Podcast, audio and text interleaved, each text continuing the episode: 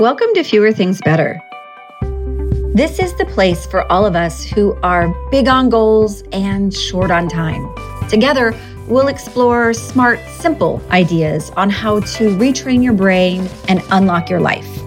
I'm your host, Kristen Graham. Let's get started.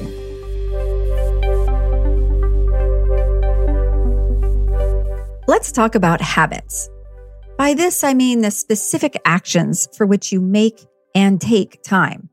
Daily habits, not weekly activities. The bottom line on top, or the blot, for this episode is actually one of my favorite quotes. Successful people do consistently what other people do occasionally. When it comes to habits and goals, we tend to go for the big bang, lofty ambitions, and then quick to quit. Sound familiar? I may have spent a decade or two toggling between those. Recently, I heard a concept about being an everyday person versus a day of the week person, such as I will take a walk every day instead of I will take a walk on weekdays. There is power in removing that daily decision and simply making something part of the day. For the last year and a half, I've been in a mastermind and one of the tools our coach encourages us to use is a badass 30. Do five things every day for 30 days. If you miss an item, the clock restarts. Why? You can't be a badass a few days a week, said Coach Dave. Hmm, that intrigued me. So I gave it a try. I have since done four successful badass 30s and have started and stopped a few other times. It was the repetition, though, that taught me something valuable about my own brain. Removing the decision, remove the excuses. And the momentum of completion is powerful, not to mention the self pride. Now, a habit sprint, such as a Badass 30, it's a great tool to test your capabilities. Moving that into a daily habit, however, requires a little less badass and a lot more boring. What I mean by that is blending the action into your daily routine takes root in making it non decidable. I don't consider whether or not I'm going to brush my teeth daily. That was long ago cemented as a daily and frankly boring habit. Now, in episode five, we explored three ways that distraction shows up in our life in disguise.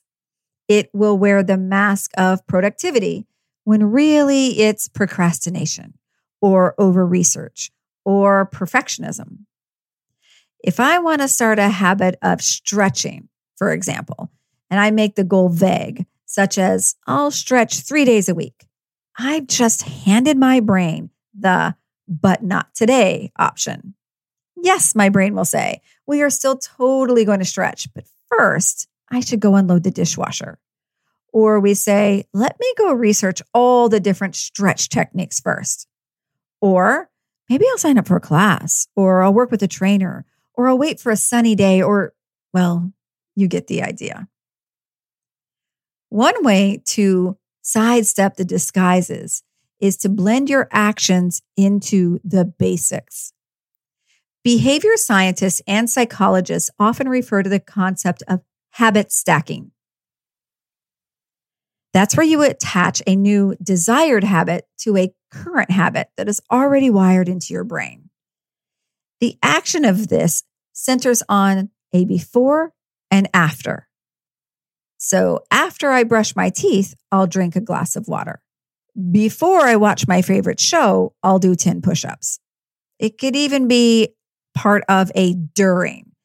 I will listen to this podcast or return text messages during a walk through the neighborhood.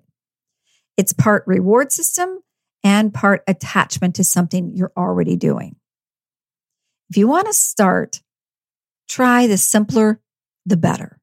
Take one habit you want to develop and see what micro steps you can turn into everyday actions. And where can you attach them to something that you're already doing? If you want to get to bed earlier, for instance, what are those steps that you can move up, change, or stack upon? Remove the decisions, sidestep the distractions, and be boring, really boring, daily. You see, success, that's sexy. That's a thing people post about.